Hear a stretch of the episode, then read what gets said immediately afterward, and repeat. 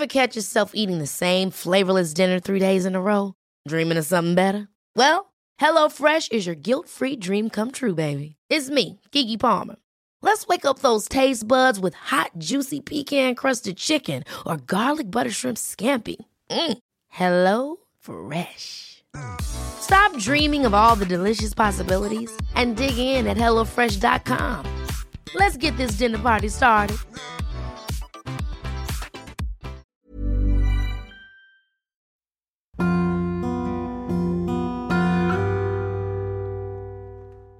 ¿Qué tal toda la gente hermosa que nos escucha, nos intercepta en distintos lugares del mundo? Cada vez estamos llegando a distintos rincones, esperando que resonando de distintas maneras. Es un placer para mí estar nuevamente acompañado tan lejos y tan cerca, pero bueno, ya en conjunto, volviendo a hacer un episodio con mi querida María Barrera. Yo soy Jorge Medina y esto es Vida Prana. ¿Cómo estás, María? Por fin se pudo. Por fin se nos hizo, mi querido George. Sí, Estoy muy gusto. bien. Eh, un poco como extrañando la dinámica entre nosotros, pero a la vez aceptando que así tocaba. Fueron Sí, días de adaptación, cambio, entonces pues nada, resignarse a que, a que hay que fluir. súper resignarse y aprender también de este momento y estas semanas en que se nos impidió un poquito, pues poder conectar, poder compartir en persona, es algo que eh, en lo personal siempre disfruto y creo que tú también, sin afán de querer hablar por ti, pero ese encuentro que tenemos, pues también nos da muchísimo pretexto para hablar de nuestras vidas, el desahogo y en lo personal me hiciste mucha falta en muchos momentos porque, ah, cómo se puso cabrona la cosa.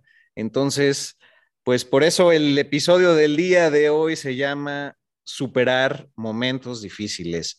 ¿Por qué? Porque les vamos a compartir qué nos ha servido para regresar al presente cuando lo hemos necesitado y cómo recordar nuestras herramientas en esos momentos en los que Dios aprieta y casi ahorca, aunque la frase dice, pero no ahorca.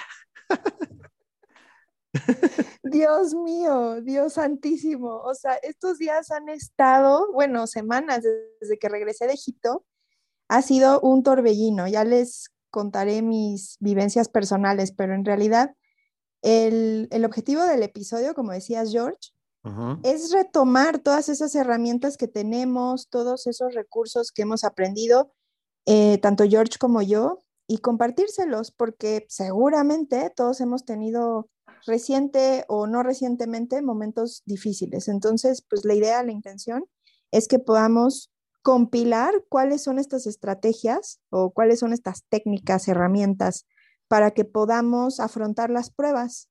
Y pues ahora sí que cuando los tiempos se ponen difíciles, hacerlo con buena cara. Perfecto, pues que así sea y esperamos poderlos acompañar en este proceso. Saludos desde Tepoztlán, Morelos, en México. Y María se encuentra en la Ciudad de México. ¿Qué es por ahí la, la ¿qué es la, la Nar- Narvarte de Nápoles? ¿Qué es? San José Insurgentes. Ah, Colonia sí. San José Insurgentes. Bueno, pues Desde la hermana. República San José Insurgentes. In South People, para todos los de Estados Unidos. Oye, como dijiste, vamos mejorando, ¿no? Digo, no estamos presencialmente, pero ya estamos juntos. Sí, ya, pues, perdón, fue un poco por la Semana Santa y demás. Yo huí de la ciudad, ya ves que todo se va a saturar poco a poco en estos días. Y es así como esperar lo inevitable cuando todo el mundo ya sabe que se va a poner de la fregada, pero así, no, ya viene, ya viene, no, yo me escapo antes. De alguna, alguna ventaja debe de tener el ser freelance. Oye, me encanta que tienes la oportunidad de escaparte a ese precioso lugar en el que vives. Eh, Tepoztlán, además, pues ya lo hemos nombrado mucho en otros episodios. Sí, Tan bonita la energía, el paisaje. Yo, en lo personal, eh, no, vo- no voy a disfrutar esta Semana Santa, estas vacaciones como tú, porque me, me mudo de casa. Ah, canijo. O sea, dentro de todos los movimientos que estoy teniendo, también viene el de casa. Y para recapitular un poco por qué el episodio lo nombramos tiempos difíciles, pues nada más decirles que desde el regreso de mi viaje a Egipto, pues he estado en un proceso de adaptación energética en general, y esto va como tip para todos los viajeros que nos escuchan. Siempre que viajen, eh, su energía, haz de cuenta que tarda más tiempo en moverse que el cuerpo físico. Entonces, cuando tú vas a algún lugar y sales de tu hogar y te desplazas en otra región geográfica, tu energía es como, uh, como medio lenta. Entonces, tu energía, parte de ella, sigue en tu casa. Ah. Entonces, una meditación muy importante cuando viajen, cuando ya estén en otro lugar, país, ciudad, sobre todo países, cuando salimos de nuestro país que tiene una frecuencia energética, es importante que hagan una pequeña meditación cuando lleguen y sientan o visualicen que toda su energía que se quedó en casa llega a su cuerpo. Y de igual manera, cuando regresen a su casa, imaginen o visualicen que toda la energía que estuvo recorriendo esos lugares geográficos regresa a su cuerpo.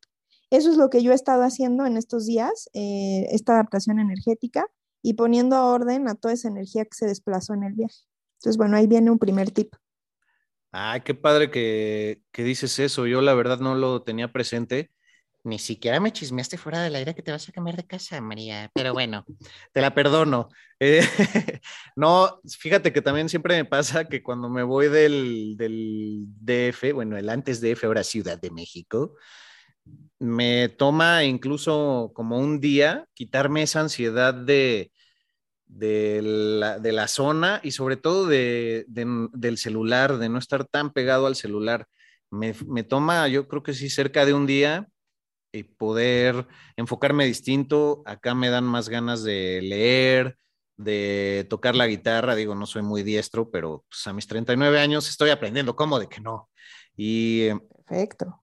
y este, y sí, yo creo que algún, alguna parte grande del cuerpo energético se queda por ahí en la ciudad, aparte de que es así como un monstruo de las mil cabezas, así, no te vayas. Total. Pues sí, bueno, y en lo personal de todos estos cambios que, que me llevan a compartir contigo este tema en este episodio, pues tú mencionaste en el episodio anterior, ¿no? Que tenía una emergencia gatuna familiar. Bien bonito, como dijiste, que al final las mascotas son familia. Ay, pues tristemente mi gatito trascendió. Fue, fueron unos días súper complicados y pues parte del aprendizaje que estoy integrando después, o sea, en estos días recientes, es ese miedo que yo tenía a perderlo, que está, estaba enfermo desde enero. Y justo el trabajo que hicimos en Egipto fue con la muerte y la transmutación. Entonces mi miedo se acrecentó y luego en el episodio estuvimos hablando de la muerte y yo decía, Dios mío, me está tocando este tema por todos lados y toca la fibra sensible que traigo ahorita flor de piel, que es que mi gato pudiera morir. Y pues bueno, finalmente sí trascendió y fue un, fue un proceso complejo, eh, súper doloroso y eso a la vez ha sido una, un gran regalo. Todo lo que he aprendido de este proceso, aprendido de mí, aprendido de mi gato.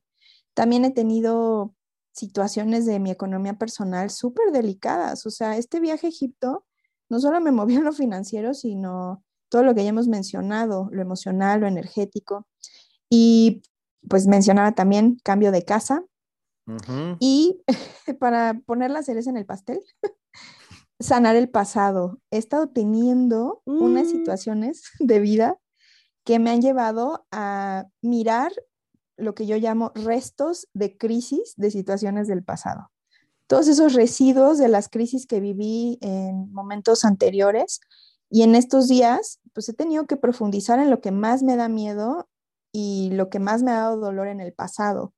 Entonces, pues como decía Joe Dispensa en alguno de sus libros, que la mayoría de las personas pasamos la vida pues lamentándonos por el pasado o sintiendo enojo por el pasado, por lo que nos hicieron, por lo que nos pasó, y luego además teniendo miedo al futuro, entonces pues nos cuesta trabajo experimentar alegría en, el presente, ¿no? Entonces, pues bueno, cada experiencia en la vida, sin importar lo, trágica que es, pues tiene una, tiene una lección, ¿no? Entonces, justo en estos días he estado trabajando en mirar qué estoy aprendiendo o qué estoy, em, en qué estoy evolucionando con todas estas situaciones que estoy, que estoy viviendo, ¿no?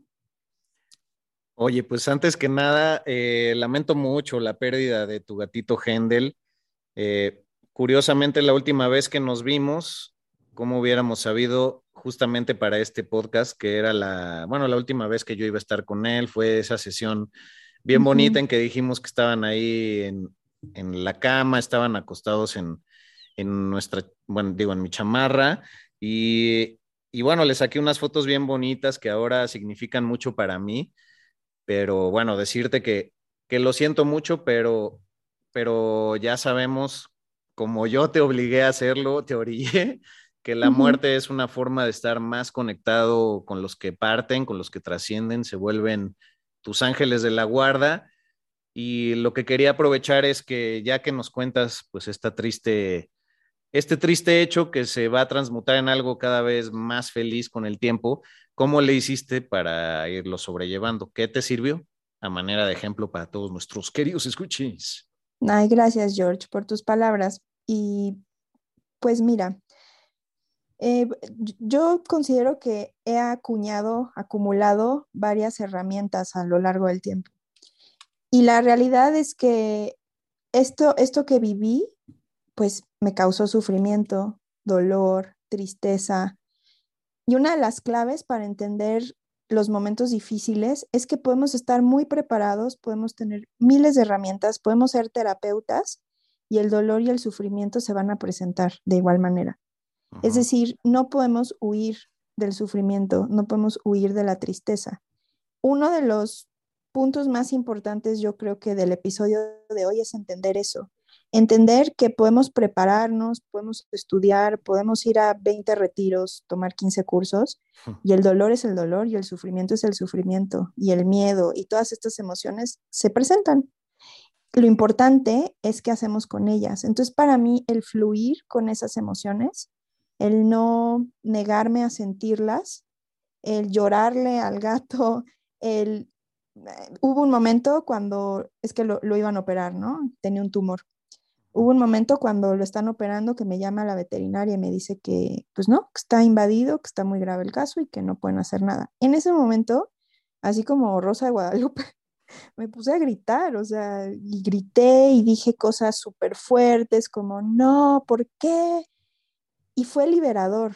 El gritar eso, el nombrar esa emoción, el sentir ese dolor, el permitirme llorar así como Magdalena y soltar toda esa tensión, estuvo impresionante, ¿no? Y, y no me hace como menos capacitada, menos terapeuta por profundizar en esas emociones que, que son como, no solo de vulnerabilidad, sino de, de decir, me rindo, no, no, no sé qué hacer, ¿no? Y es humano el poder tocar ese sentimiento de impotencia, de enojo, tenía mucho enojo y sobre todo enojo hacia mí, ¿no? Por tal vez no haberlo atendido antes o, ya sabes, entran todos estos pensamientos de culpa, de frustración y poderlos sentir sin yo negármelos, ¿no? Porque luego a veces decimos, no, no me puedo culpar, yo hice lo mejor que pude, pero en el Mm. fondo sí sentimos culpa.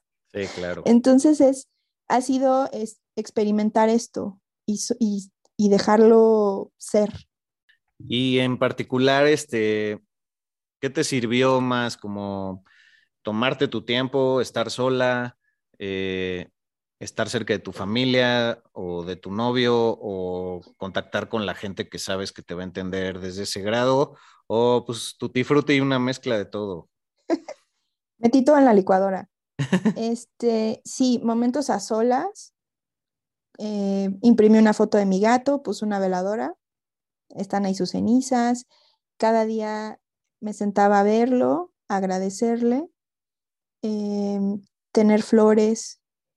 Pero no crees que esto fue inmediato al día siguiente de que se fue. O sea, los primeros días fueron de mucho enojo y culpabilidad.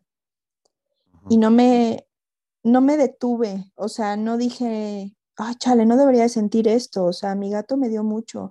¿Por qué estoy sintiendo todo esto, no? Sí, yo recuerdo que te, que te dije, vas a sentir culpa y es normal porque siempre, digo, como ya he pasado por, por eso, siempre uno piensa, no, pues debí de haber ido con un veterinario mejor, debí de haber tomado esta decisión, no debí de haber tal, tal, tal. Y ahí empieza la flagelación. Y, y sí, yo recuerdo que también te dije, acepta la culpa, es normal y, y ya sabrás que, que todo se sincroniza, que todo es sincronía más bien, y que sí, los tiempos son perfectos en ese sentido, ¿no? Y, y si le tocaba trascender, también creo que en el episodio de la muerte lo dije cuando fue lo de mi perra y en este caso, como tú hazle entender a tu gato, pase lo que pase, que si tiene que partir, pues lo aceptas, ¿no? Y, y quizás eso ayuda para que también se vayan muchísimo más tranquilos. Bueno, no quizás, sé que eso ayuda, porque les estás quitando ese tiempo de encima. Sí, totalmente. Y sabes qué me gustaría, como para ampliar el tema, eh, cuando decíamos al inicio del, del, episodio, tiempos difíciles, digo, yo estoy poniendo el ejemplo del gato, pero pues cualquiera de las personas que nos escuchan pueden estar pasando otro tipo de tiempos difíciles. En, especial, yo estos días estuve experimentando mucha ansiedad y creo que es una de las emociones más naturales cuando estamos en, en este denominado tiempo complejo. Eh, y esta, esta ansiedad, yo puedo identificar que la ansiedad viene de mis rasgos de control freak, de controladora, ¿no? Rasgos de, de control que tiene mi personalidad y que seguramente todos tenemos en mayor o menor medida un control freak ahí sí, interno, ¿no? Y este control freak en realidad es el miedo al futuro, a no poder controlar las cosas, a sentirme nerviosa por la incertidumbre de lo que va a venir.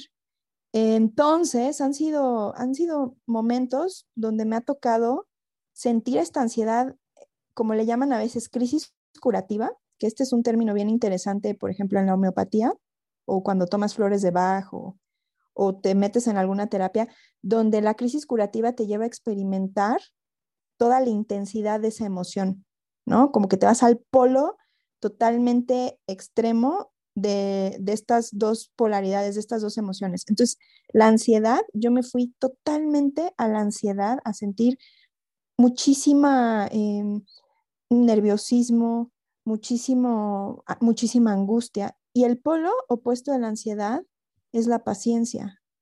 -huh. Entonces, yo al poder tocar la ansiedad en todo su apogeo, me llevó a darme cuenta que me tenía que empezar a desplazar al otro lado, que es el lado de la paciencia. Y pues la paciencia es permitir que las cosas lleguen a su tiempo y soltar el control. Entonces, esa ha sido una gran enseñanza de, de estos días, que la ansiedad eh, es estar desplazado en el futuro. Entonces, para volver al presente, tienes que sentirte paciente y confiado de que lo que venga es lo que, lo que está tocando, ¿no? Qué bonito. Sí, hemos hablado mucho de, de, esa ansiedad del futuro y la culpa del pasado.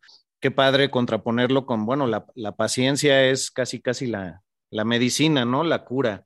Y yo aquí deslizaría por debajo de la, de la puerta la importancia en esos momentos de la ansiedad de recordar, respirar, porque se dice muy fácil, pero respirar al menos tres veces, cerrando los ojos profundamente, a veces llegas al 2 y dices, no, pues bien fácil, el 3, y ya estás pensando en otra cosa y dejaste de respirar y demás.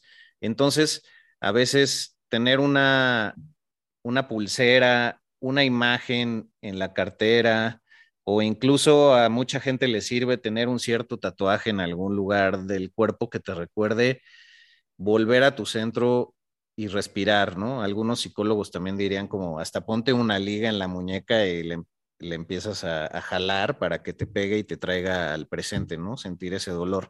No sé qué tan recomendable tú que eres psicóloga, nos dirás si eso sirve, pero es notar ese momento y, y esforzarse por respirar esas tres veces. También el otro día veía en TikTok que, aunque, bueno, hay mucho prejuicio ante el TikTok, me ha asombrado mucho que el algoritmo en el momento en que identifica cuál es tu contenido, que por supuesto el mío es súper clavel y súper forever y súper espiritualoide y musical y demás, pues cada vez me pone más gente que desarrolla contenido como nosotros lo estamos haciendo. Espero que pronto tengamos un TikTok. Y, un chavo eh, contó la historia de la importancia que es respirar porque el nombre de Dios, que algunos dicen que es impronunciable, solo se pronuncia a la hora de respirar. Cuando inspiras, parece ser el sonido lo más cercano a ya, ya de Yahvé, y al expirar es ve. Entonces, si te enfocas en que estás nombrando a Dios cuando respiras, es algo súper bello. También eso les puede servir mucho a la hora eh, de dormir. Y alguna vez escuché a un rabino hablando eh, sobre los dotes del Cábala. Y bueno, este rabino decía que, que la importancia de respirar es tal que lo primero que hacemos al momento de nacer es inspirar y luego exhalar y llorar. Entonces, eso también es lo que calma la mente, precisamente porque lo primero que hicimos en este mundo fue respirar y pues ahora conectándolo con lo que decía anteriormente, pues es la forma de nombrar a Dios antes que nada, pero esa es mi interpretación, ¿no?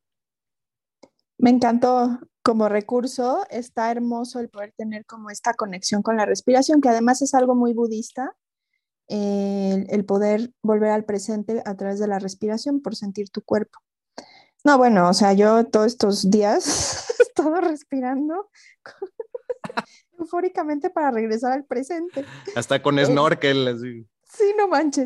Mira, entiendo, digo, para no dramatizar, entiendo que parte de mi misión de vida para poder acompañar terapéuticamente a otras personas es vivir diferentes matices de emociones y situaciones con conciencia, ¿no? Es como decir, recabar mis propios aprendizajes en carne propia, hmm. además de lo teórico que estoy estudiando o que sigo estudiando, y compartir ese conocimiento. Y de hecho, de ahí surgió un taller que voy a dar, voy a hacer pequeño anuncio. En, estando en Egipto, estuve pues canalizando información, eh, sanando temas míos de vidas pasadas, de esta vida. Y me vino el dar este taller de sanación y liberación del alma, ¿no? Que básicamente lo que voy a enseñar son técnicas de meditación y rituales que nos ayudan a sanar el alma, a liberar patrones emocionales y energéticos, eh, trabajar el perdón hacia nosotros mismos, hacia otros, cerrar ciclos, soltar, que esto me vino muy bien con todo el tema de mi gato, o sea, el desapego, pues. Em, y sobre todo, algo muy importante es reintegrar fragmentos del alma que se separaron en experiencias traumáticas. Es decir, cuando hemos vivido situaciones em, donde hay una herida en el corazón, por así llamarle, que puede ser desde una discusión con nuestros padres, con nuestra pareja, hasta cosas ya que se, o sea, que se catalogarían como, como traumáticas a nivel psicológico, lo que sucede es que no solo como que se nos rompe el corazón o se nos lastima el corazón, sino que el alma se desfragmenta. Entonces, bueno, de lo que estuve viviendo en Egipto, entendí la importancia de reintegrar estos fragmentos del alma y por eso el taller se llama Sanando y Liberando el, Alma, ¿no? Para poder, pues no sé, llegar a un lugar de mayor esplendor, para poder reconectar de manera libre y amorosa con, con nuestra alma y nuestro corazón. No, pues todos ustedes eh, tomen en, cuenta este curso. ¿Lo vas a dar eh, presencial o en línea? Perdón, nos, es la próxima semana empezamos el 19 y es en línea. Pues que nos ah, pues localicen por redes sociales si a alguien le interesa, le envío el programa.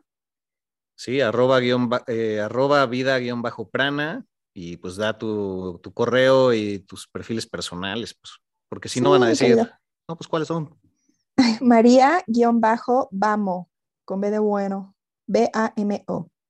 Y si me lo permites, tengo unas preguntas reflexivas para continuar con la conversación. Ah, ya se cierra el anuncio publicitario. pues parte de lo que estuvimos platicando el episodio, George, fue, pues, ¿por qué no siempre somos felices? ¿Qué pasa en nuestras vidas que no encontramos la felicidad muchas veces o nos queremos sentir más plenos más tiempo, ¿no? No, sé si ustedes se han preguntado, ¿qué estoy haciendo mal? ¿Cuándo voy a tener paz? No sé si algún día alcanzaré o materializaré mis sueños. ¿Por qué a mí? Yo me he preguntado, por ejemplo, ¿cuántas terapias más me faltan para que me sienta bien? ¿Qué otras terapias puedo probar?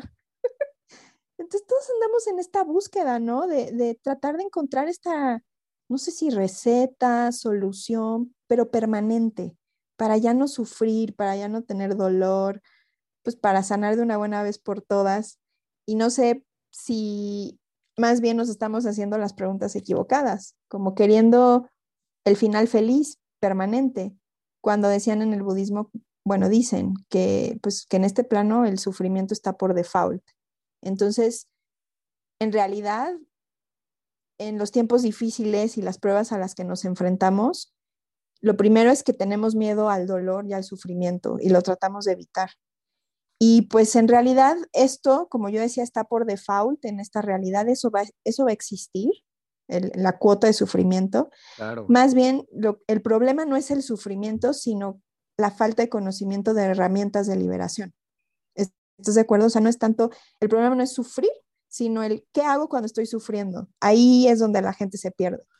Exacto, porque también a nivel cultural y, social se nos ha enseñado a que el drama es parte de la vida y relacionaría el drama con el sufrimiento.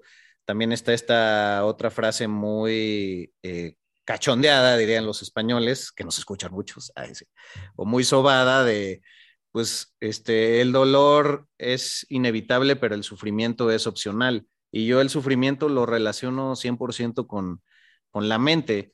Entonces, simplemente hay que tener por eso a la mano estas cosas que nos recuerdan traernos al presente y, yo creo que, nos hemos vendido la idea de que la felicidad es un día sin exabruptos, sin, sin ningún tipo de tope, de desviaciones en el camino, pero pues también vivimos en esta eterna frustración porque todas las preocupaciones, y por ahí ya incluso eh, estudios han señalado que el 91.4, me parece, de las preocupaciones que tenemos en nuestra cabeza, nunca se van a cumplir.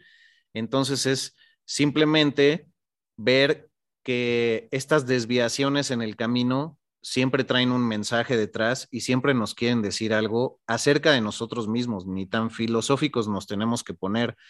¿Por qué? Porque es cosa de observar nada más cómo estamos reaccionando con las, eh, subrayando muy bien la palabra a estos sucesos, ¿no? Esto que decías de que el sufrimiento es opcional, sí, sí puede ser un tema mental, ¿no? Em, y vuelvo a retomar las enseñanzas de Buda. Para Buda el sufrimiento era una verdad sagrada porque nos muestra, el camino a la liberación. Esto quiere decir que, Buda utilizó el sufrimiento para liberarse a sí mismo, o sea, para ser libre. Y es útil para nuestro crecimiento porque gracias a él podemos llegar a la paz y a la felicidad. Por supuesto, tiene que ser un camino de compasión y de entendimiento de que sí podemos sanar. Pero vuelvo a esto que decía hace rato, a veces tenemos que tocar en el espectro, tenemos que tocar un extremo para poder caminar al otro opuesto y en algún momento llegar a un punto de neutralidad, ¿no? No estar viviendo en extremos, sino en un estado de neutralidad. Y también incluso en las enseñanzas de Buda se dice que, que estando en el sufrimiento, no hay una, no es absoluto el sufrimiento, podemos sentir alegría, o sea, podemos estar frente a la pérdida de un ser querido o estar en un duelo y aún así podemos disfrutar de un atardecer o de la compañía de alguien entonces, este sufrimiento es relativo y al ser relativo, lo podemos utilizar a nuestro favor si, lo tomamos como una herramienta de, camino de compasión y liberación. No, pues qué bonito complemento. Sí, pues tal cual es una oportunidad, ¿no? Cada crisis, si lo queremos ver así, trae un montón de bendiciones y queremos ver a las oportunidades como eso y por eso lo que, lo que mencionas del Buda, ¿no? O sea, ahí está tu oportunidad de espejearte y de ver a los ojos, pero pues nuevamente, a veces por pura inercia y porque es lo que más hemos tenido cercano y presente, el drama es lo que nos tiene que ocurrir, o sea, incluso en todas las construcciones de entretenimiento y mediáticas, pues no hay película entretenida o serie entretenida si no hay un conflicto, ¿no? O sea, que sería la película más aburrida del mundo eh, si no se entra en un conflicto, en una pregunta interna o en una gran tragedia. Entonces, tristemente, tenemos ese enfoque, pero bueno, también en la narrativa de todas estas eh, construcciones audiovisuales, siempre existe una salida que ya se puede enfocar en, en distintos caminos que puede uno tomar, pero a lo que voy es que socialmente siempre se nos enseña que el caldo no tiene sabor si no hay problema y drama. ¿no? Es, impresionante porque es un programa social y colectivo que tenemos desde la infancia. O sea, en general a todos nosotros nos, hay una dificultad, nos cuesta trabajo eh, conectarnos a, a, frecuencias positivas o de alta vibración, ¿no? Estar en el amor, en la paz. Nos cuesta un buen de trabajo y la realidad es que hay una pequeña parte de nosotros que se apega al dolor o que se apega a este drama que dices. A veces incluso inconscientemente disfrutamos de sentirnos mal, de sentirnos negativos, de sentirnos indignos, invalidados, de juzgar a los demás, de juzgarnos a nosotros mismos, de lamentarnos del pasado, de lamernos las heridas. O sea, nos gusta a esta, esta voz o este, este ser que le llamábamos en un episodio el ser inferior, le gusta ser alimentado de estos lamentos personales. Entonces, lo que pasa es que si nuestras emociones tienen esta cantidad de negatividad, pues va a llegar un punto en el que nos sentimos sobrepasados o nos sentimos, eh, ¿cómo se dice?, tomados por esta negatividad. Y si no tenemos mecanismos conscientes o herramientas para afrontarlos, lo que pasa es que se siguen acumulando y entonces llega un punto en el que nos ha sucedido, no sé a cuántos, pero a mí sí, que dices, ya no quiero vivir ya no puedo, es mucho sufrimiento, ya mejor tómame, tómame Dios. Trágame ya tierra. Sí, tierra. sí, pues justo es que la, la victimización, ¿no? Y, y, ligándolo con lo que decías hace unos minutos, pues también nos gusta evitar para no ser conscientes del trabajo interno que tenemos que llevar a cabo en nosotros mismos. Entonces, también por eso disfrutamos de desplazar nuestra victimización a qué mal lo hace el gobierno, es que no puede ser, la gente es bien pendeja cuando llueve y, este, crea el tráfico, es que no puede ser, yo en el trabajo hago todo bien y los demás y los demás y los demás, y es que, y es que, y es que, y deberían, deberían, deberían, y ahí nos metemos en ese torbellino y al final, como dirían algunos místicos, pues todo es para evitar pensar en que algún día nos vamos a morir y todos los de nuestro alrededor se van a morir. Y utilizaste una palabra súper clave, la de evadir. Em, la gran realidad es que cuando estamos en tiempos de crisis y no, no salimos de esos tiempos de crisis, es porque estamos evitando las emociones acumuladas de las que, de las que estamos hablando.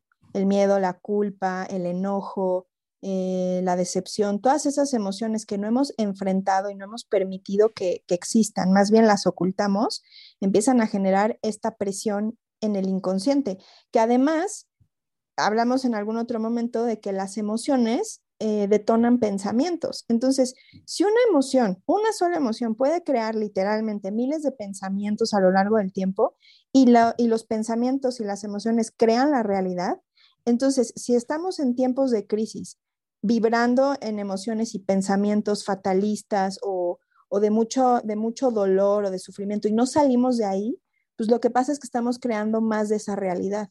Lo hablábamos en la ley de atracción, ¿no?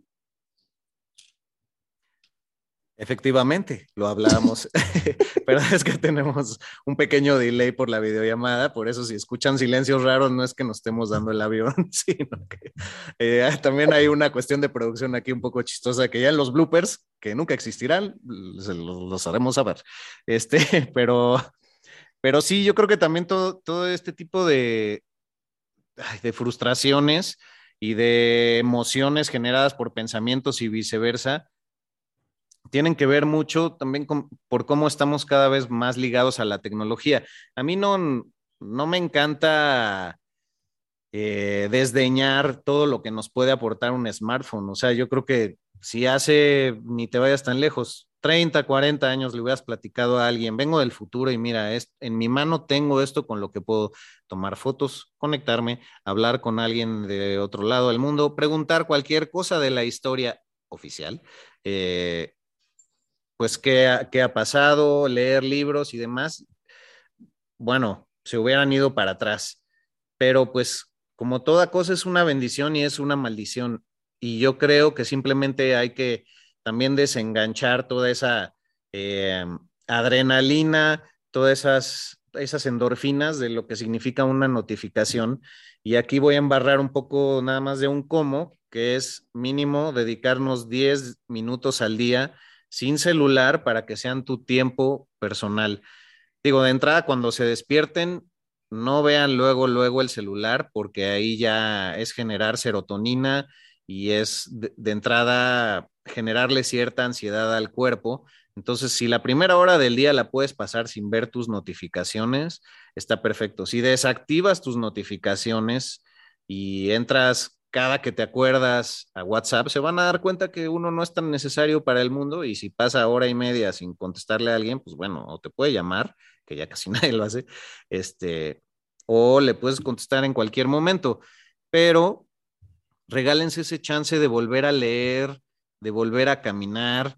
¿Qué tal toda esa gente que no juega con sus mascotas o que no está con ellos ni, en ningún momento del día? A mí me sorprende toda la gente que saca a pasear a sus perros y que va hablando por teléfono. Y créanme, eh, los animales y los seres vivos se dan cuenta de cuando les estás dedicando una verdadera atención y cuando estás haciendo el paseo por ellos. Entonces, también si sus perros son muy ansiosos o muy traviesos, eso puede estar influyendo, ¿no?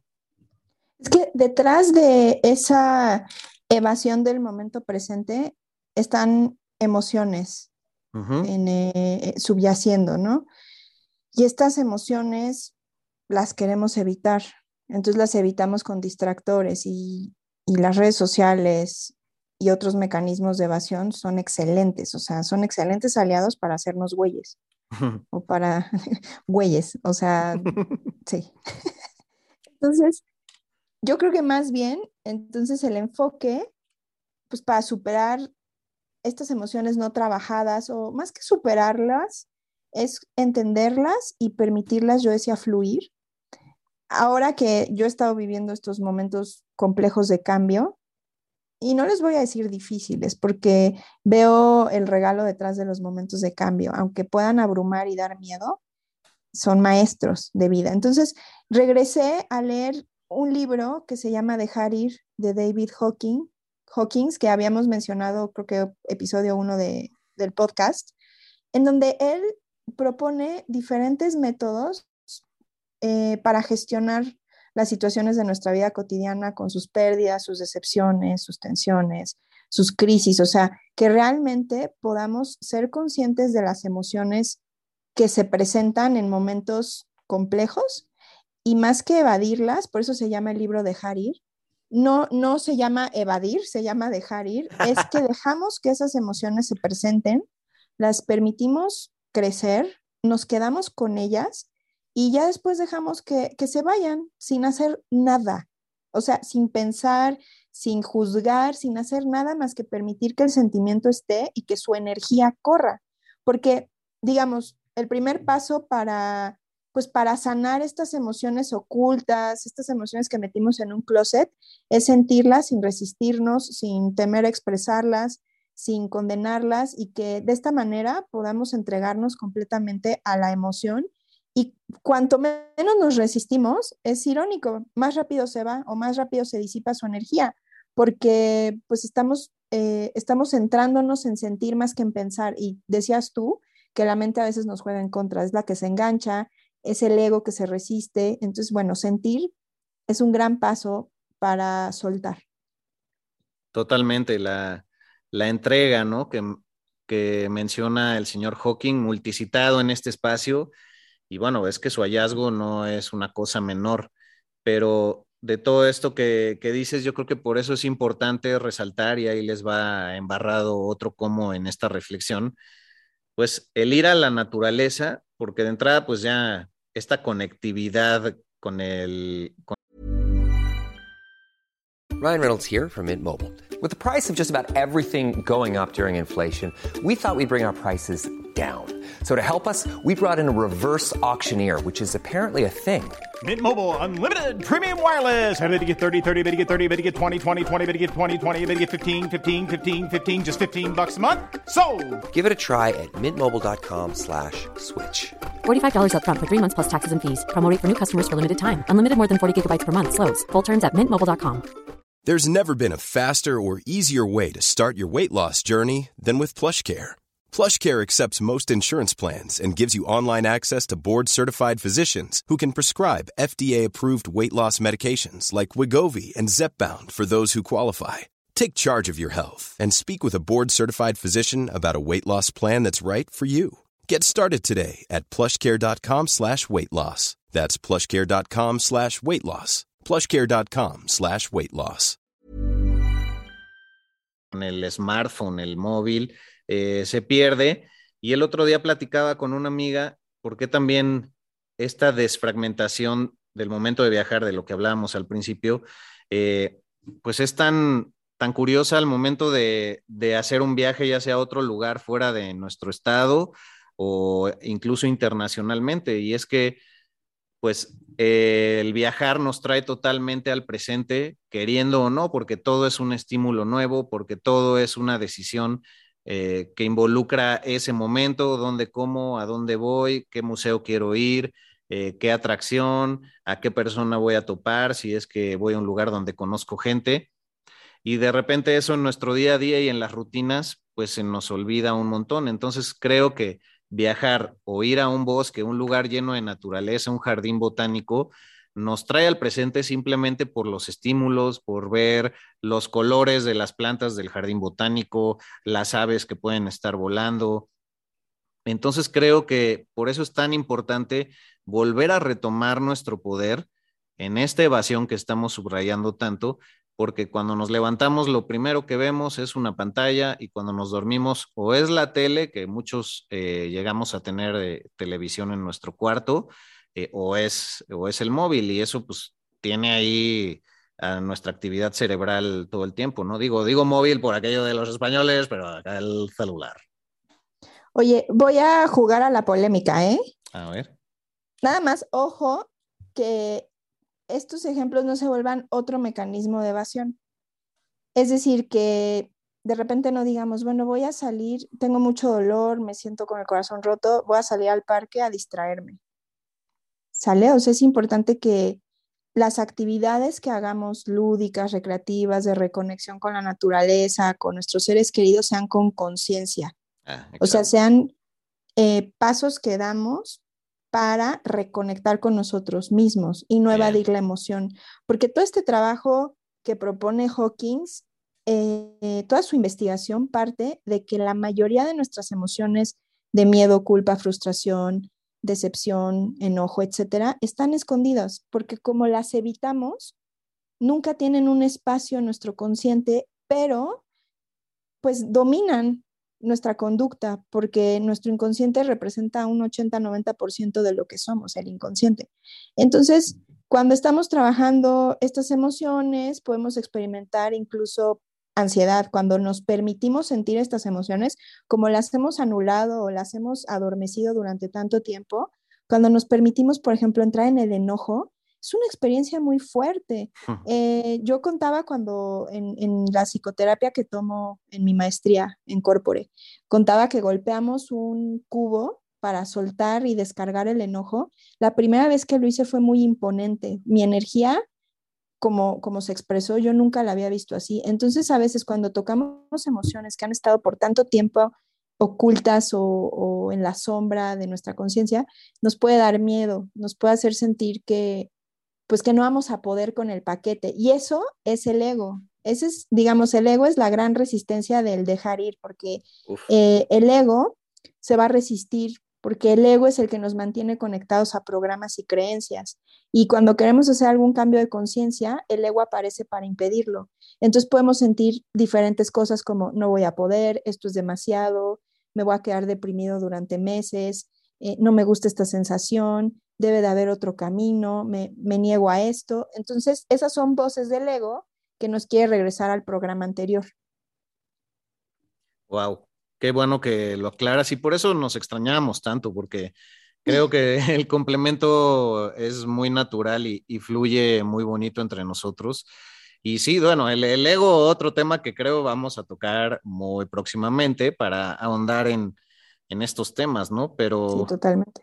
pero bueno, pues un día a la vez sabemos que en los momentos complejos es más difícil volver a agarrar este camino, pero ustedes confíen y confíen en estas herramientas. Sí, María, adelante. No, pues es que iba a dar el ejemplo de estas emociones ocultas que aparecen en tiempos de crisis. En mi caso fue el apego. Imagínense, mi gato, precioso, mi nene, o sea, un gato súper hermoso, súper conectado a mí. Era mi asistente cósmico, lo tengo en miles de fotos, bueno, no miles, pero fotos en Instagram. Neta, era un gato increíble. Hmm. Es un gato increíble en otra forma ahora, ¿no? En su forma expandida. Pero a lo que voy es que a mí me tocó trabajar el apego. ¿Ok? Identifiquen en momentos de crisis que estén viviendo o que hayan vivido, qué emoción les tocó trabajar. A mí fue el apego. Entonces, la polaridad del apego es el desapego, es la libertad. Entonces, ahora que yo estuve trabajando esto, les puedo decir que a mí no me gustaba pensar que pudiera estar enfermo. Me sentía incómoda de considerar su posible muerte. Eh, me daba tanto miedo el tema que quería evitarlo. Me quise zafar del tema del episodio de la muerte, pero no hubo de otra. Me tocó trabajar la muerte y la transmutación en Egipto. Entonces, digamos que la vida me enfrentó al tema y al final podría yo decir que se cumplió mi peor temor, que era que, que se fuera mi gato. Aquí lo importante para trabajar el desapego es es preguntarnos esto. Digo, yo me lo pregunté hacia mi mascota. ¿Qué propósito sirve, servía mi, mi gato en mi vida? O sea, ¿cuál era su utilidad emocional? Y yo les respondería, me daba compañía, me daba amor incondicional, me daba diversión, me daba distracción, me hacía sentir bien acompañada, ¿no? ¿Qué pasaría? Sería otra pregunta. Si pierdo a mi mascota, ¿dejaré de sentir todo eso? Pregúntense ustedes si han tenido alguna situación de apego ¿Qué utilidad emocional tenía esa mascota, persona, trabajo, relación? ¿Qué utilidad emocional? Y luego pregúntense, si pierdo a esa persona, mascota, situación, trabajo, ¿voy a dejar de sentir eso? Y la mayoría de las veces cuando hacemos esta reflexión es que nos vamos a dar cuenta de que la respuesta es no.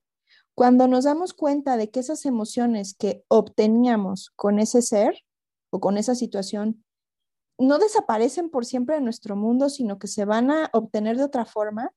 Entonces renunciamos a este miedo porque pues estamos honrando más el tiempo que estamos viviendo con esa persona o esa mascota, lo que hemos intercambiado emocionalmente con ella y saber que esas emociones perduran, no se acaban cuando se va o cuando se termina un ciclo.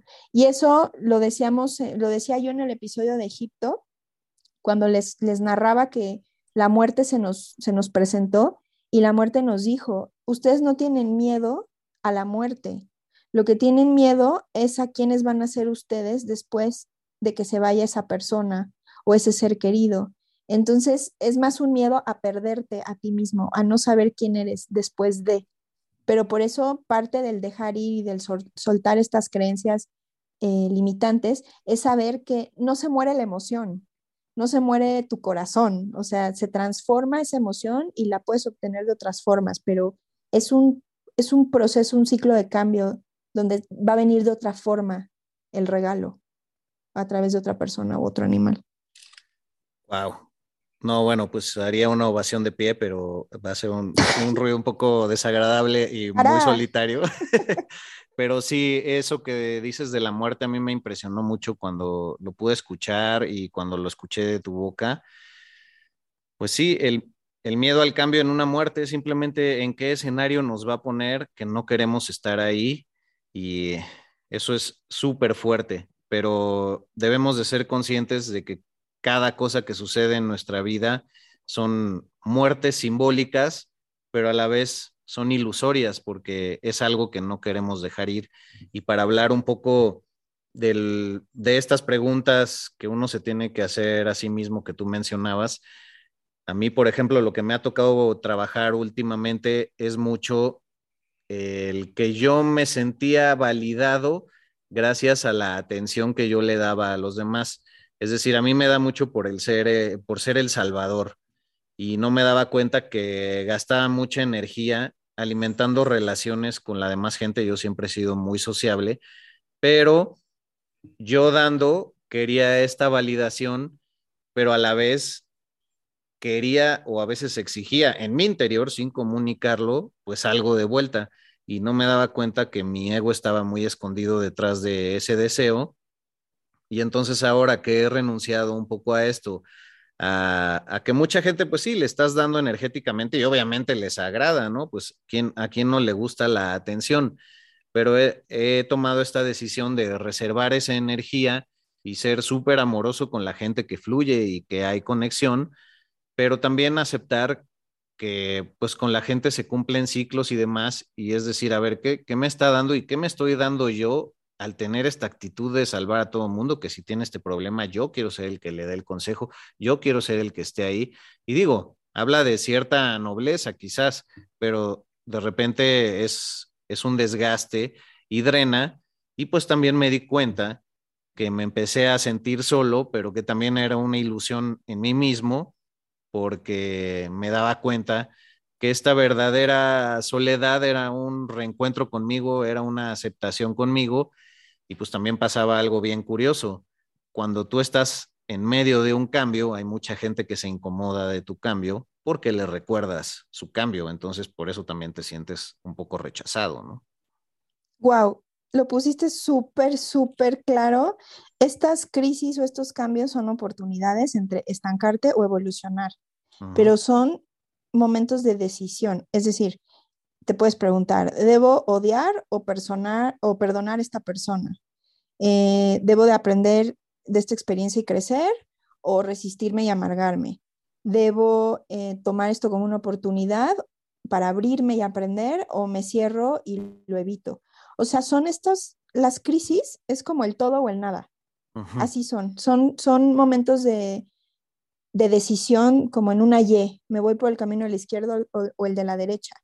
Y justo cuando logramos evolucionar con las crisis es cuando hacemos las cosas diferentes. Es cuando en vez de sentirnos en el dolor y el enojo y perpetuarlo más o alimentarlo más con emociones similares, elegimos el camino distinto, elegimos el camino del perdón, del crecimiento, del dejar ir, del soltar. O sea, es impresionante que cada experiencia que vivimos es una oportunidad para irnos para arriba o para abajo. ¿Y qué es lo que vas a elegir? Es el dilema, es la confrontación, es en donde tú vas a tener la oportunidad de determinar tu futuro. ¿Qué clase de futuro quieres construir? ¿Quieres el futuro de la víctima o quieres el futuro de, de la persona que tiene la maestría sobre sí mismo, de la persona que, que elige a su ser superior? Hablando ya como en términos espirituales, que hemos hablado del ser inferior y del ser superior, que los dos viven en nosotros y van a vivir por siempre en nosotros. Pero cuando elegimos al ser superior, empezamos a alimentarnos del otro lado de la polaridad, del lado del amor, del lado de la compasión. Y eso no quiere decir que no toquemos a veces el miedo y el enojo, pero tenemos ya la conciencia para permitir el miedo y el enojo, dejarlo fluir y regresar a un estado de paz. Esta misma paz que sentimos ahora. No, estoy muy feliz de, de todo lo que hemos logrado abordar y a los parajes en los que este bello podcast nos lleva, que ni nosotros lo, lo esperamos, también es un autodescubrimiento algo, algo peculiar. Y, y bueno, pues creo que, que, hemos tocado ya las fibras más importantes. Y para ir cerrando la cosa, ¿qué te parece de abordar uno que otro como más para ya eh, pues dejar partir a todos nuestros escuchas y esperando que algunas de estas cosas pues les sirvan como nueva herramienta, ¿no? ¿Quieres Sí, empezar? Per- Perdón, me va a dar mucha risa esto porque dijiste uno que otro como y yo traigo una lista enorme. No, entonces permíteme, no, no es cierto, porque yo traigo como tres nomás más. No, es que sabes que tú los fuiste soltando durante el episodio. Eso estuvo súper bien. Y yo me los fui guardando al final.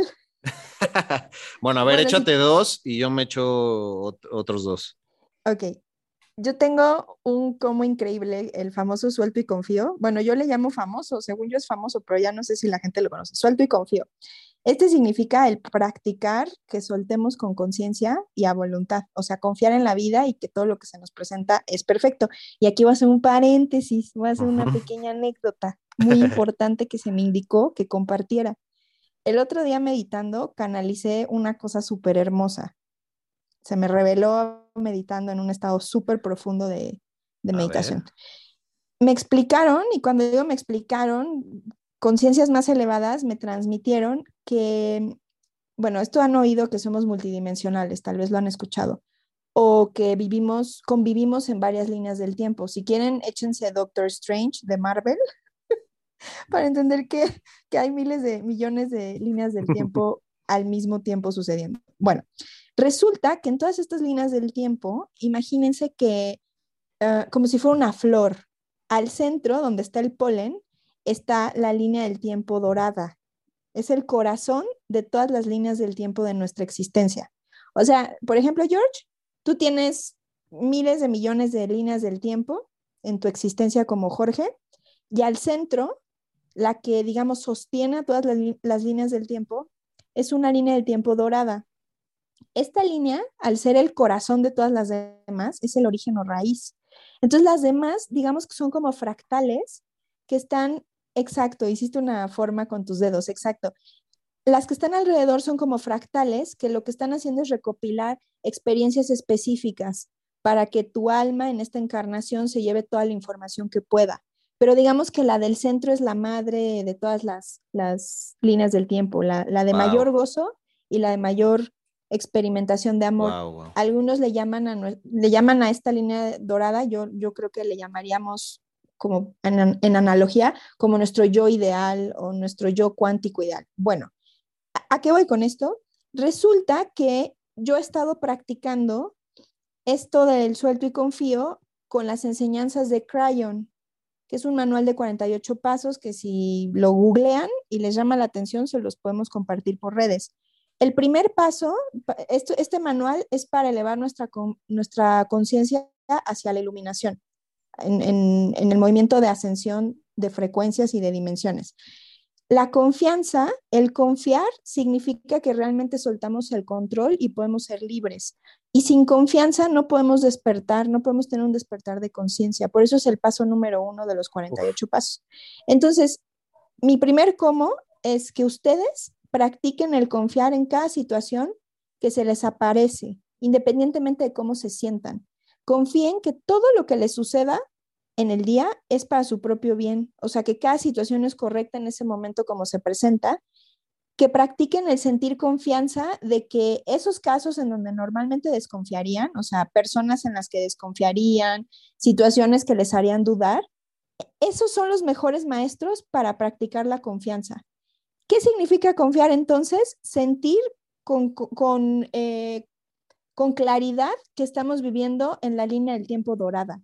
Es decir, cuando confío en la vida y me permito sentir que todo lo que está sucediendo es perfecto, ya estoy conectado a la línea dorada. No hay, no hay nada más. Ya estoy en un estado hermoso, perfecto y luminoso de mi existencia. Entonces, suelto y confío, sobre todo para los control freaks como yo, ha sido de las cosas más importantes para los momentos de crisis.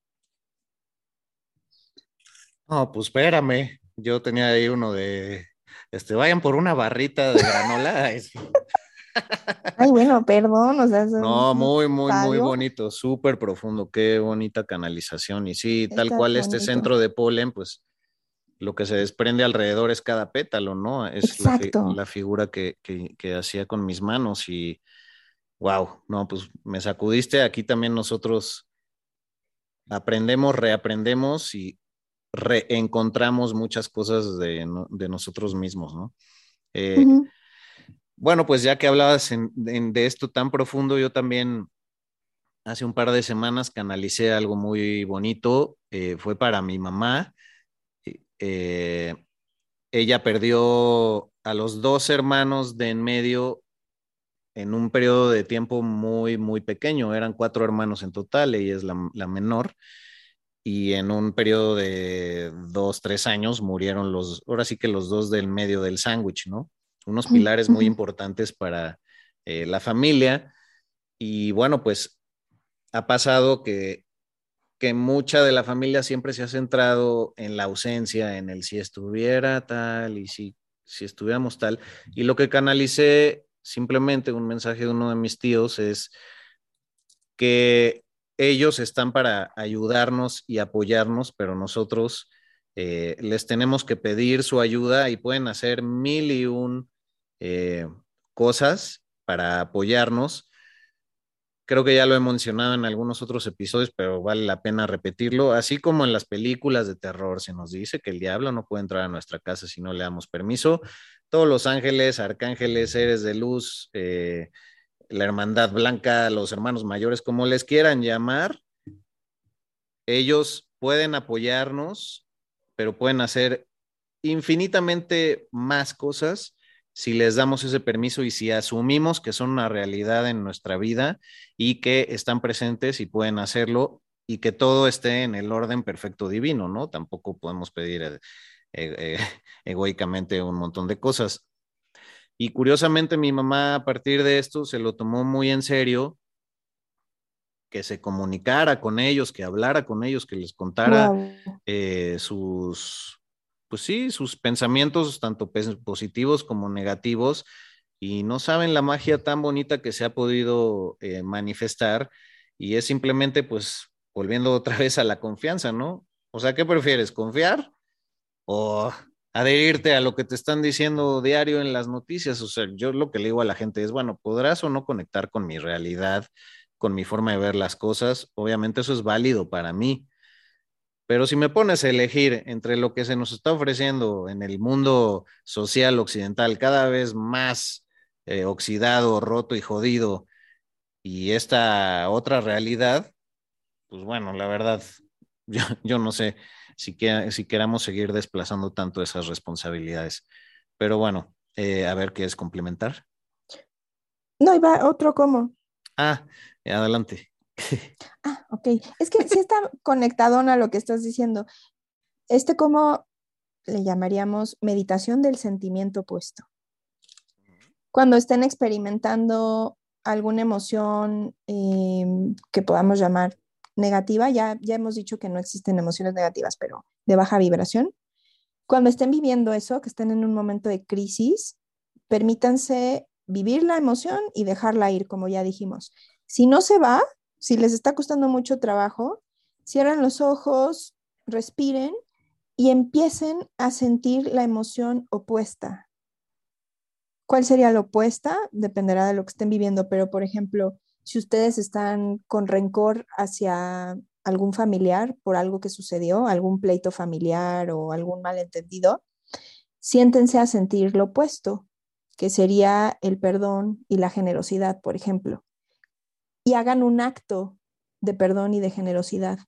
Sálganse de, esta emoción densa, en vez de seguirla alimentando, empiecen a alimentar la opuesta y van a ver que se empieza a mover otra energía, tanto en ustedes como en el otro, porque hay un efecto este, amplificador. Lo que ustedes empiezan a trabajar y en lo que empiezan a resonar va a tocar esas fibras iguales en la otra persona. Entonces, si ustedes juraban que nunca se iban a reconciliar con su papá o con su mamá y ustedes mismos empiezan a trabajar la emoción opuesta al rencor, eso va a hacer que en esa persona se empiece a alimentar esa, emoción de compasión, de perdón, de generosidad también. Y puede haber un encuentro en donde se complementa el perdón entre los dos. Entonces, es muy importante cuando, cuando sientan estas emociones negativas, pregúntense cuál es la opuesta y empiecen a sentirla y empiecen a trabajar en ella, alimenten esa, por más trabajo que les cueste. ¿Sabes qué significa que les cueste trabajo? Ese es el orgullo y el orgullo viene del ego. El de yo tengo la razón, a mí no me van a volver a ver la cara. Ese es el ego, son las máscaras justamente de las que hemos estado hablando que ya tenemos que empezar a aprender a soltarlas porque si no, no vamos a evolucionar espiritual, energética, humanamente. Uf, no, pues creo que el símbolo que me viene a la cabeza también es un consejo que dan algunos psiquiatras y psicólogos, que creo que es el símbolo perfecto para esto, que cuando te sientes deprimido o bajoneado, que forces una sonrisa en tu rostro y eso hará que segregues ciertas eh, pues sustancias químicas en tu cerebro, con lo cual te vas a sentir mínimamente o mucho mejor, ¿no? Entonces creo que como lo abordaste es todavía entenderlo muchísimo más a fondo. Y encima, pues lo que muchos llamarían el hilo rojo, que bueno, generalmente es con el alma gemela y no sé qué, pero todos tenemos un cierto hilo de conexión con todos los que nos han eh, dañado, se han aparecido en nuestro camino, nos han amado, lo que sea. Entonces, pues ese hilo sigue conectado y si tú mandas esta cosa eh, positiva, pues efectivamente se va a empezar a resolver, ¿no? Pues eh, perdón, cambiando a otro, a otro cómo, que creo que ya es el penúltimo para mí. Eh, cuando se sientan muy, muy, muy mal, o bueno, medianamente mal, tampoco uno tiene que estar así tirado a la riata para tomar decisiones y menos lo puedes hacer, pero eh, meditativamente o simplemente respirando, yo recomendaría estar descalzo y sentarse en una posición meditativa o acostarse en el piso sin almohadas, sin nada. Eh, meditar y pedir a la madre tierra, imaginando que es capaz de absorber toda esta energía negativa que traes, que la absorba y que tu malestar lo transmute y que te lo devuelva en bondad.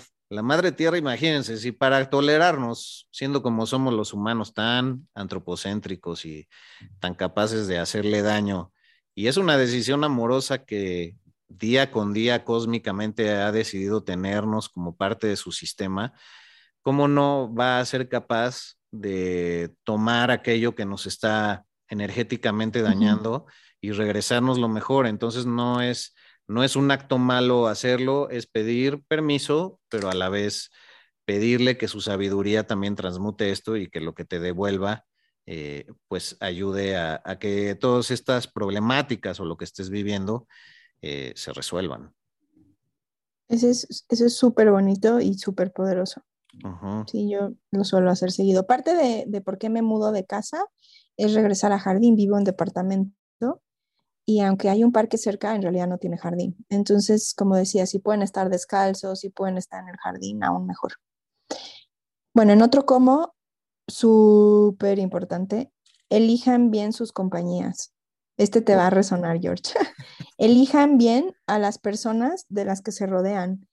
Es muy importante, sobre todo, bueno, porque el episodio son momentos de difíciles y de crisis, pero en general, tendríamos que estar escogiendo personas que nos inspiren.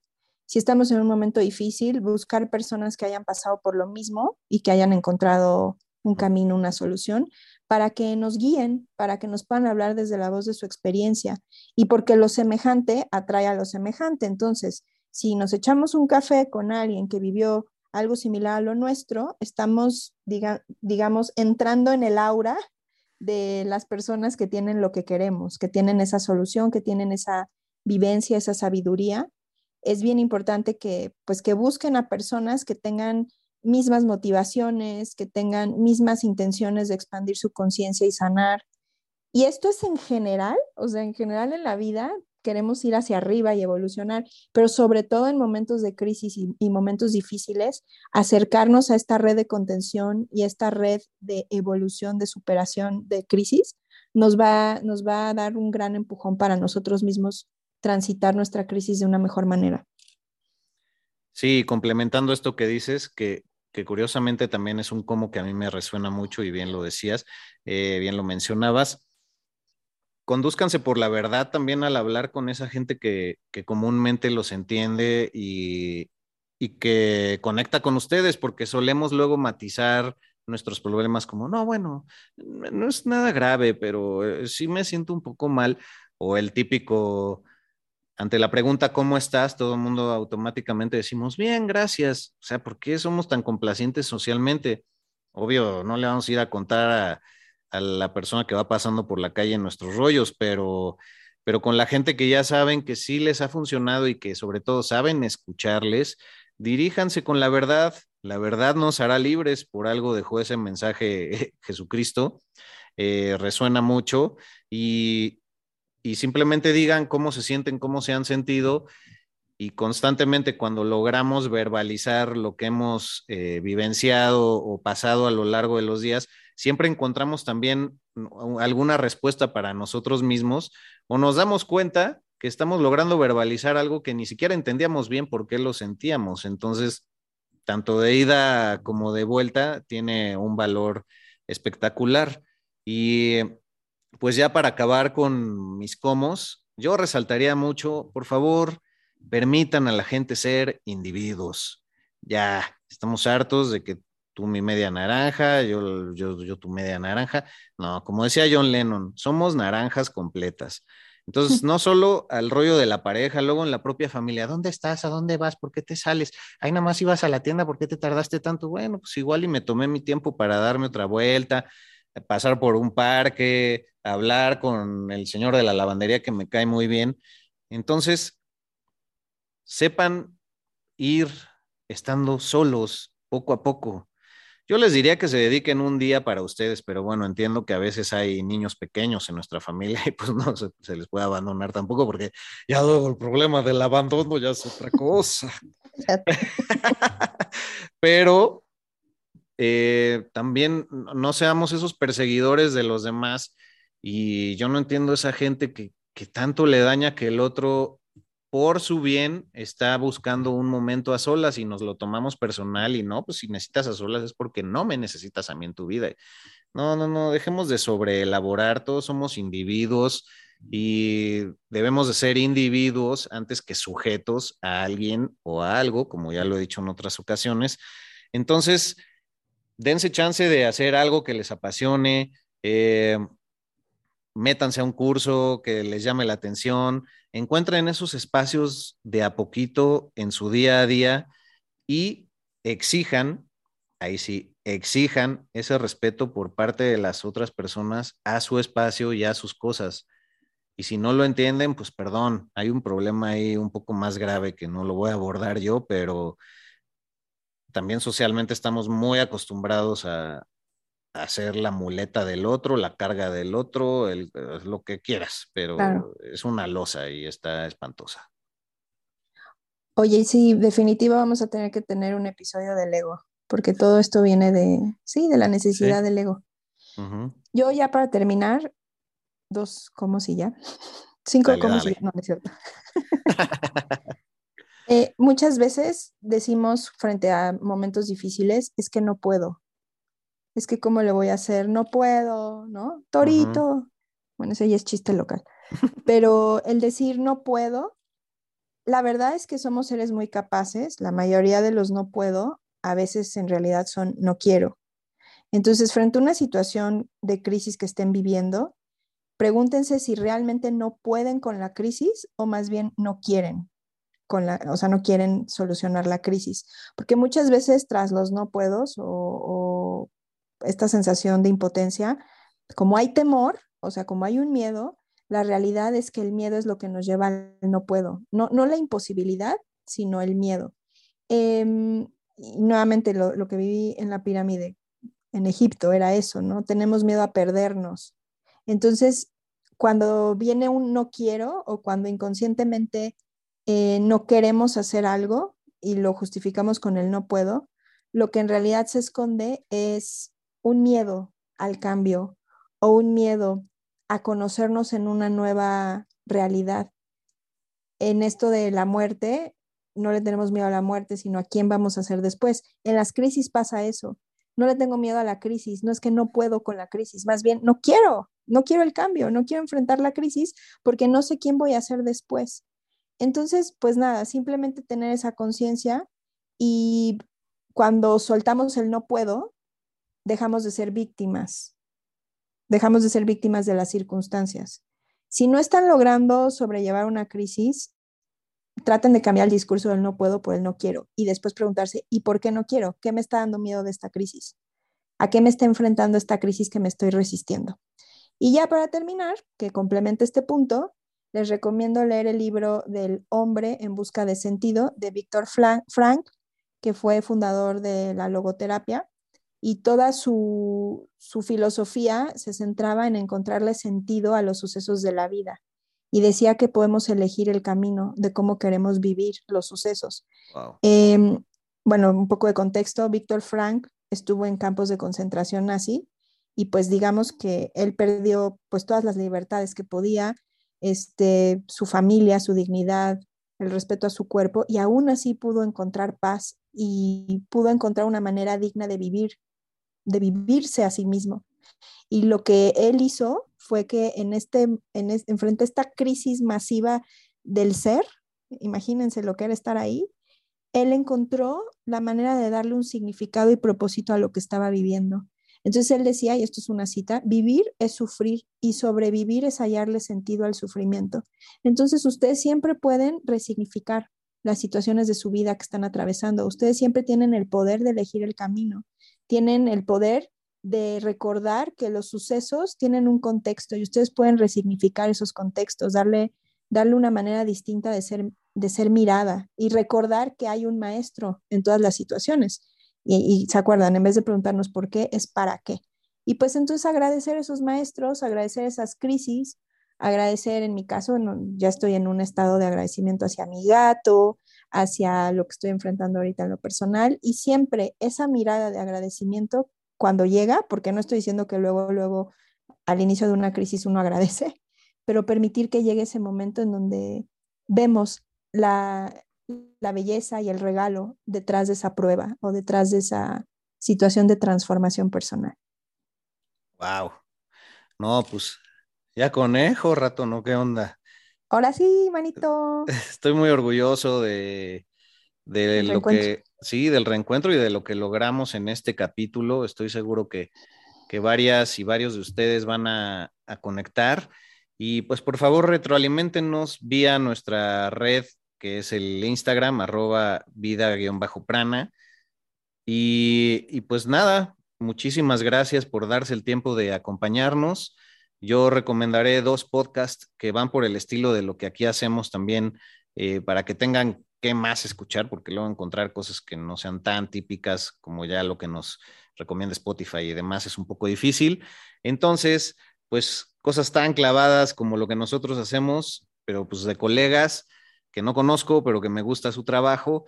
el primero es Volando con los Mais. Mais se escucha, digo, se escribe M-A-Y-S en donde pues entran en la temática a fondo de lo que es vivir en una simulación, que varios dicen que esta es eh, nuestra última vida en realidad, de todas las que hemos estado en esta flor que comentabas tú y este polen de en medio.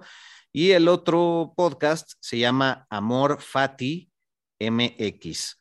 Son pues dos, dos güeyes que tienen un bagaje cultural súper, súper fuerte y encuentran un montón de conectividades entre el mundo prehispánico antiguo, desde cómo el lenguaje y, el lenguaje sobre todo de los vencidos y de los vencedores ha dañado muchísimo a nuestra cultura mexicana, pero también le entran a temas como el de Jacobo Greenberg, por ejemplo, en un capítulo, y toda la conciencia unificada de la que hablaba. Y por algo Jacobo Greenberg pues está reapareciendo en nuestros tiempos porque muchos no lo escuchamos por décadas y ahora quizás ese mensaje está pues presente y es digno de que varios lo tomemos en cuenta porque los tiempos están cambiando.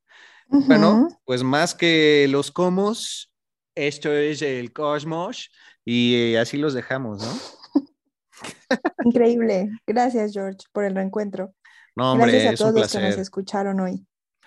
Sí, te mando un abrazote y en 15 días, ya saben, todos los martes en punto de las cero horas del centro de México, estamos estrenando puntualmente capítulo, esperando que abramos un nuevo ciclo pronto en donde podamos interactuar con ustedes de la manera en que también nos vayan guiando. Pues gracias nuevamente, se les quiere, gracias por conectar con nosotros, cuídense mucho. Chao, chao.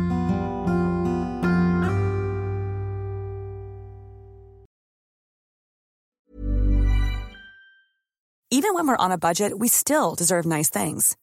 Quince is a place to scoop up stunning high-end goods for 50 to 80% less than similar brands. They have buttery soft cashmere sweaters starting at $50, luxurious Italian leather bags, and so much more. Plus, Quince only works with factories that use safe, ethical, and responsible manufacturing. Get the high-end goods you'll love without the high price tag with Quince. Go to quince.com slash style for free shipping and 365-day returns.